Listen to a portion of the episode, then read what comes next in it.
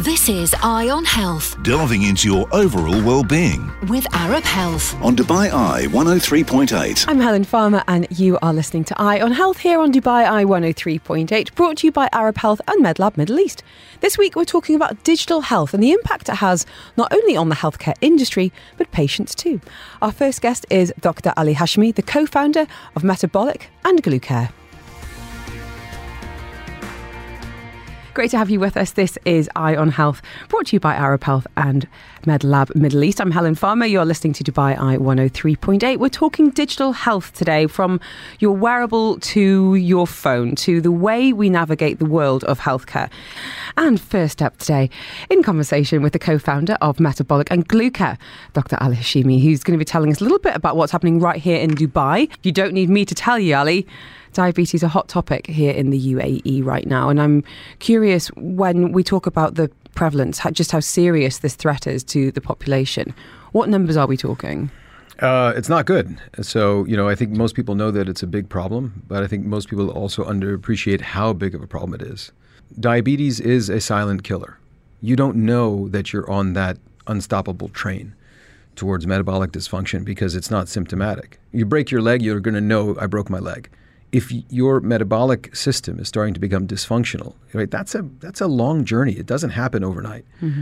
It starts with small things. You know, your sleep starts to erode. You start to gain a little bit of weight. You start to overeat or snack a lot. Your glycemic control it, it becomes uh, horrible, and you don't feel any symptom of that. It doesn't make you feel bad. By the time you feel bad, it's too late. Estimated range of incidence of diabetes in this region, 20 to 25 percent. Wow. Estimated range of prediabetes, also 20 to 25 percent. And then there's a whole layer of people who are either overweight or obese who are not yet captured in the prediabetes diabetes bucket. Mm-hmm. So you could reasonably say that half of the adult population in this part of the world is metabolically dysfunctional, if not more. So tell us a little bit about the gap that you identified and how you're looking to address that with Glucare in particular. you know, one of the problems that I'd always been interested in was metabolic disease. My grandfather was a poorly controlled diabetic and he died of complications related to diabetes. As humans, we are fatter and more diabetic than we've ever been in human history. It's not for lack of innovation, is it? No, not at all. Right? Not we've, at all. we've built better hospitals, we've invented better drugs, we have new tech, we've got, you know, different ways to intervene. We've got We've- communication, got more data than more ever before. education. And, you know, I had a, a lot of time to think. And that thought process was, well, you know, we're thinking about the problem the wrong way. Everyone's been tackling metabolic disease as a disease of genetic predisposition or a disease of, oh, we just haven't, you know, found the right mix of drugs. Our realization was it is partly those things, but it's actually mostly behavior mm-hmm. if, you- if you're told, hey, you know what, it's your behavior that's causing all your problems, but that's not followed by, here's a support system that we can give you to help mm-hmm. you change that behavior in a way that is sustainable for you and your lifestyle. Because I think for so many, so many people, it feels like an insurmountable task. Absolutely. And they just give up. So what you're saying is by providing people with this information, that becomes the fork in the road. And what we what you want to do is take people along the road of support and empowerment and Yeah. information rather than I think a lot of people will go to a doctor that perhaps they don't know particularly well. There isn't a good- you know good history there. They might have go, gone for who, you know who, all manner of symptoms and say, okay, you're pre-diabetic, and then they go, and then we're going to give And you a few tablets, and then you're on your own. Correct. And then they're given zero support. Yeah. Every, almost every single one of our patients has that experience.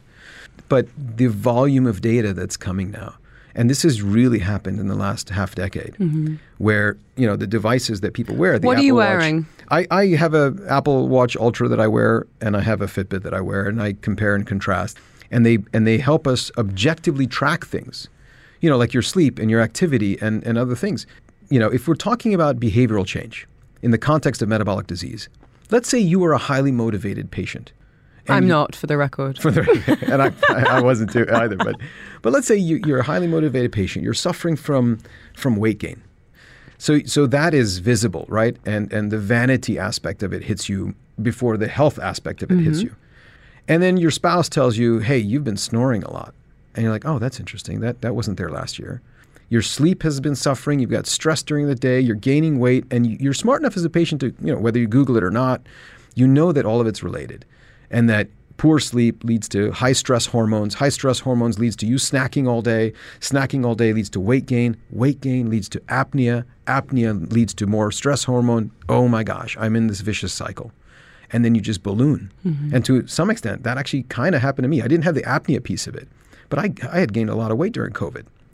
You're an educated patient seeking self help, you go and you buy an Apple Watch or an Oura or whatever, and you track your sleep for three months, and you and you feel empowered by this data. So you go to your doctor in the next visit and you say, "Hey, doc, I know you've been telling me I got to take care of myself and you know do the right thing and make the right choices. So I've been doing that, and I know how central sleep is to all of my dysfunction.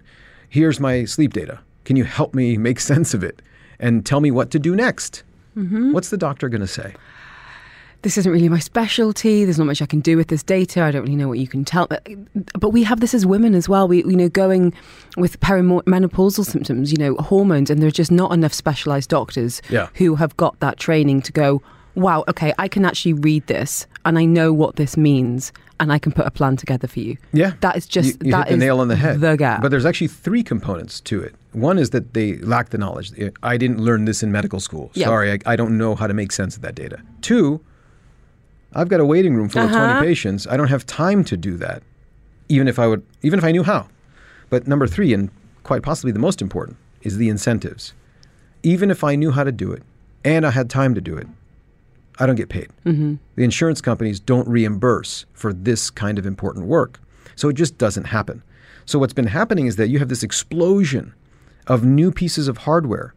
You know, the wearable devices, the, the continuous glucose monitors, all of this stuff that the every man, every woman has access to and is starting to generate tons of personal health data. But it just goes into the cloud away. and it goes in a bunch of different silos. It's not interacted. So what we've done and what we spent the last four years doing is actually building a data infrastructure that captures all of that data and puts it into the patient's medical record. I think we're the first clinic in the world to do that.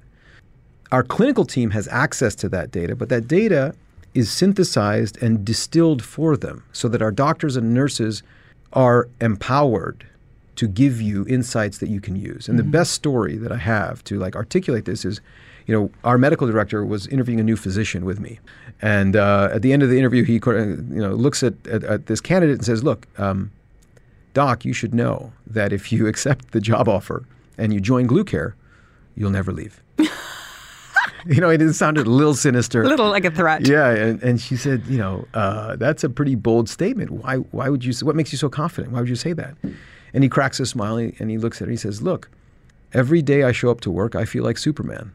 The insights that this data layer gives me bestows superhuman clinical abilities on me." And I'm able to affect more change in my patients' lives than I ever have as a professional. And that feeling is addictive. Yeah. So tell us a little bit about what this looks like in practice. Um, and I don't necessarily want you to give us a case study of someone existing in the, cli- in the client database, but if you could walk us through a journey, for example, and, and let's use that example of the patient you mentioned earlier. Lots of stress, newborn, weight gain, wants to understand that missing piece in order to get out of that, that damaging pattern. They come to you. How is it different to going to, I guess, a traditional clinic where they might have a family doctor they've probably seen a couple of times over the last few years, but not really a good relationship? Great question. Um, so, we've put a lot of thought into the patient journey, how to make that journey seamless, how to make it unburdensome, and then how to make it continuous so that you engage. And really, the engagement piece is the most important. Um, so, a patient will come in, you know, whether they come in because they're seeking help, you know, and there's a pain point that they want to solve, or we might have id- identified them in a screening. We're doing a lot of corporate screenings now, just going into companies and just testing them in their offices to see glycemic health uh, for their for their employees. So they come in. You know, we've built a facility that is entirely fully vertically integrated What does that mean? which means we've done a bunch of stuff that's not allowed. Okay. so uh, uh, it's a beautiful 10,000 square foot facility. We'd love to have you come in anytime. It looks more like you know a cross between an Apple store and an art gallery than a medical facility, and that's important because you want people to feel healthy when they come in. Um, but most importantly, we started thinking about the basics. Like, let's set the tech hardcore tech stuff aside. We are a tech company at our core, but let's set that aside for a moment. There's some really basic stuff that you can do that people don't do. So we know that our patients every time they come to see a doctor, they have to go get their lab test done first. That's the process of a diabetic. You got to go get your bloods, then you wait a few days, lab test gets sent to you, then you have to send that to your doctor, and there's this whole mess of communication. And it becomes admin, and that's what puts people off. Absolutely. Anything, honestly, anything from admin, waiting times, phone calls, bad parking. It's obstacle, obstacle, obstacle. And it's you know, and it's a day off work. Yeah. It's a day of a babysitter that needs to get hired. It's practical inconvenience for our patients, and so we solve that by spending almost a year lobbying the government here to say, look, we know it's not allowed for a outpatient clinic to have a lab and a pharmacy on site. It's not allowed, and there's very good reasons why it's not allowed. But we said, well, we'd love to have an exception, and here's why.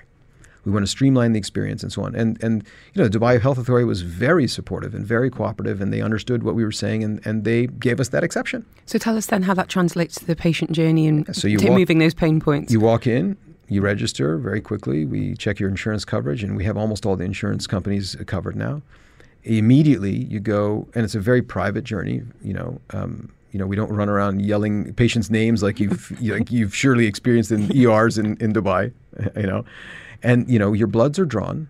Bloods immediately go to the lab. We don't we don't wait to batch them and so on and so forth. We it costs us more to do that, but we immediately send it down to the basement.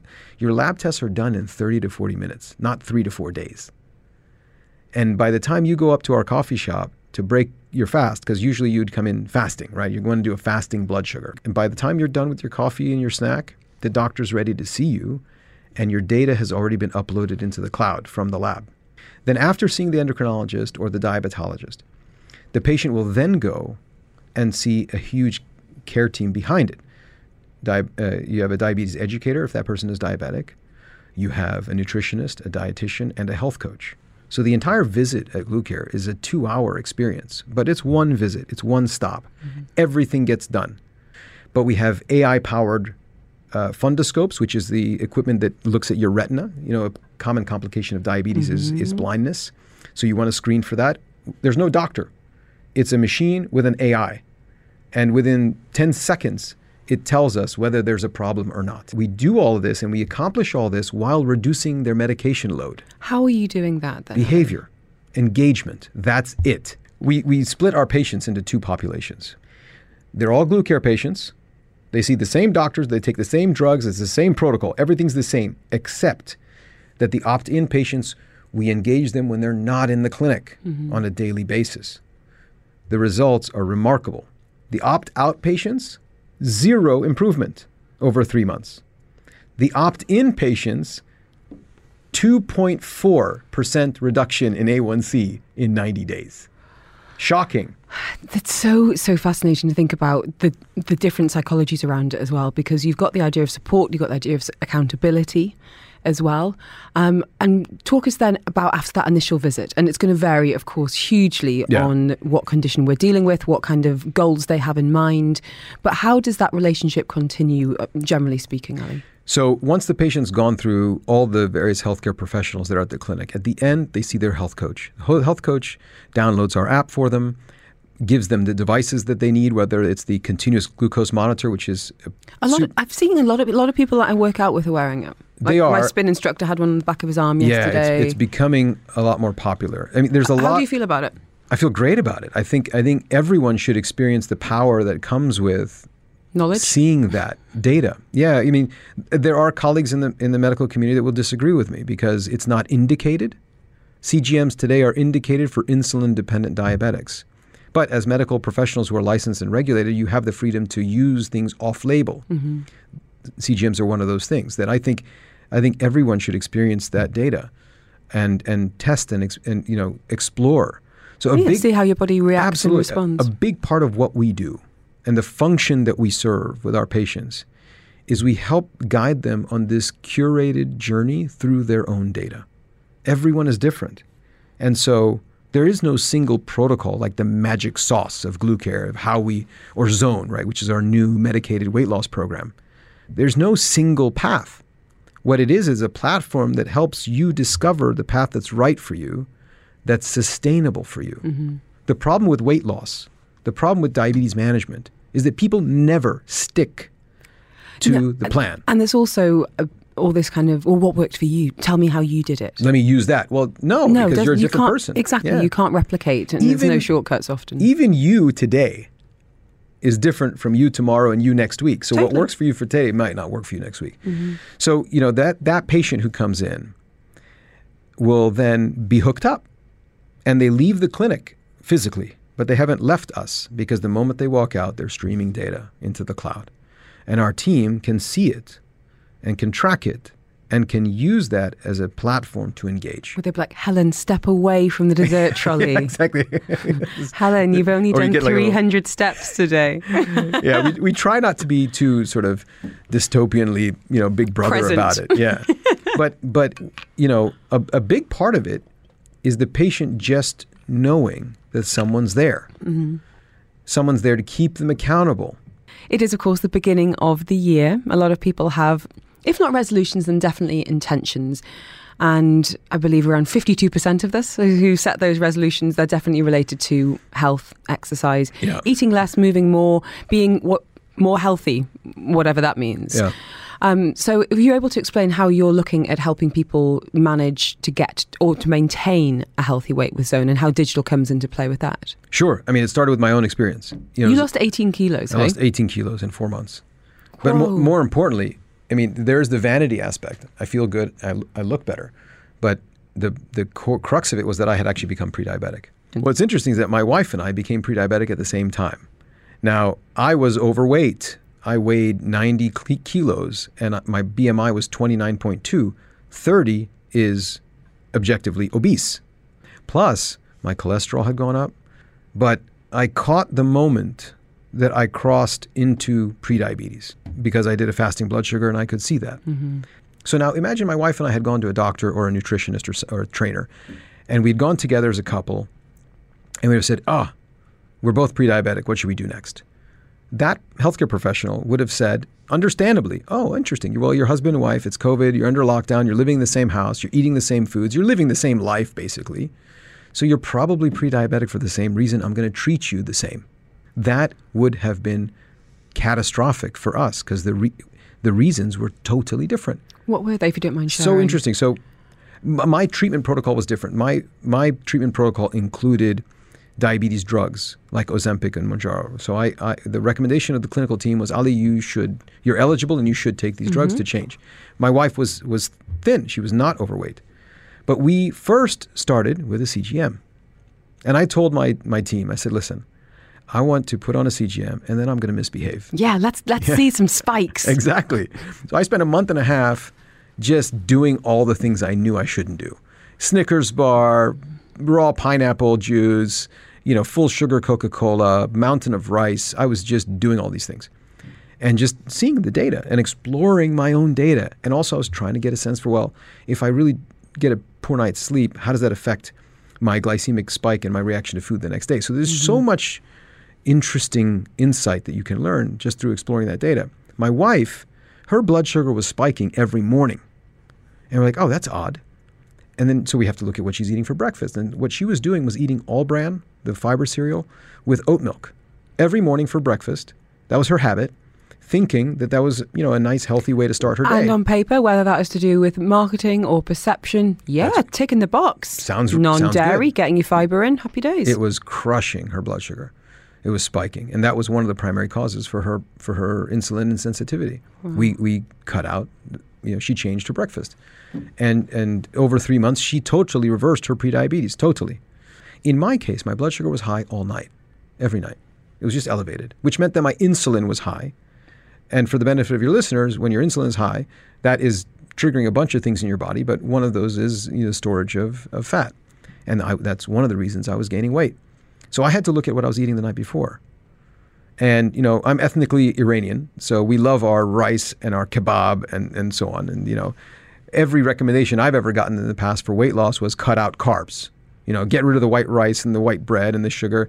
And my response is, you know what? Take my right arm instead. I'd rather I'd rather give up my is arm. not who I am. Than, than give My up. family would Ex- abandon me. Exactly. I'd get disavowed. and what I discovered was composition matters, right? If I eat if I eat just the rice, my blood sugar is going to spike, understandably. Mm-hmm. But if I eat the composition, the rice with the meat, which is fat and protein, and the vegetables, which is fiber, my blood sugar spike isn't as bad. But then one day, and this was almost two years ago now, randomly I was like, oh, I wonder what would happen if I just reversed the order and ate it backwards. So I ate the, the veg first, then I had the meat and the protein, and then I ate the carbs last. Same meal, same calories, same macros, same everything. The only difference was the order in which I ate it. And my blood sugar curve was better, which blew my mind. Can now, try it again because it blew my mind. So, you know, our understanding of nutrition and metabolic function is evolving and changing. There's so much that I still don't know, and I'm in it every day, you know, and so we're trying to take that knowledge as it evolves and and you know transfer it to to our patients. So so that journey that I had, and that you know different journey that my wife and I had is a perfect example of why the approach to helping people change their metabolic function has to be ultra personalized. Mm-hmm. Over a 12 month period, we have a 94% success rate in taking insulin dependent diabetics off of insulin totally. What are your thoughts? Not necessarily talking about Glucare in particular, um, but digital health and I guess the public's understanding and application of it in the next, say, five to 10 years? Because you say this last decade has been absolutely key. You know, we've seen the technical age dawn in, uh, yeah. in healthcare. It's going to be so exciting. I mean, you know, uh, our launch of Zone is, is, is a case in point this technology is, is already ubiquitous, but the access to the insights is going to become more pervasive. Everyone's going to be able to do this stuff. It's going to become better, faster, cheaper. You know, we've launched Zone now. Zone is a is purely for non-diabetics. Any one of your listeners can come in if they've if they've been struggling with weight and become a Zone patient and within a very short amount of time safely safely reduce a massive amount of weight and then learn the behavioral tools mm-hmm. that carry forward and keep that weight off. I've kept all that weight off over the last year and a half. And that is being democratized. So we've launched Zone now as a virtual care platform. It's a digital platform. Anyone can subscribe as long as we have the ability to do lab tests and prescribe drugs in their geography. So the power of this sort of distributed insight within the context of healthcare of actual hardcore provision of care is going to become more and more powerful and more and more helpful and useful to patients. I also think what's going to happen is that people are going to start taking much more control, ownership, and accountability, also from a cost basis. Mm-hmm. Because obesity in this part of the world is still not considered a disease, and most insurance companies won't pay for the treatment. So Ali Hashmi, thank you so, so Thanks much. Thanks for having me. It's been a pleasure. Where can we find you, whether it's online or in real life? Yeah, uh, in real life, uh, our clinic in Dubai, come and see us. We've got a nice coffee shop. It's on Al Wasl Road, um, just opposite the new Union Co op, just before the, the Iranian consulate. Uh, so Jumeirah 1. But our website is uh, glucare.health and zone.health. Dr. Ali Hashmi, thank you so, so much. Wishing you and everyone there a very healthy and happy 2023. Thank you. Same to you. Dr. Ali Hashmi there from Glucare. Up next, we're talking to Dr. Sanjay De Silva, a physician, VP of Clinical Engagement and Digital Health at Malaffi. This is all about centralised patient records. What could that mean for that patient journey? We'll find out. More with Eye on Health next on Dubai Eye 103.8. With Arab Health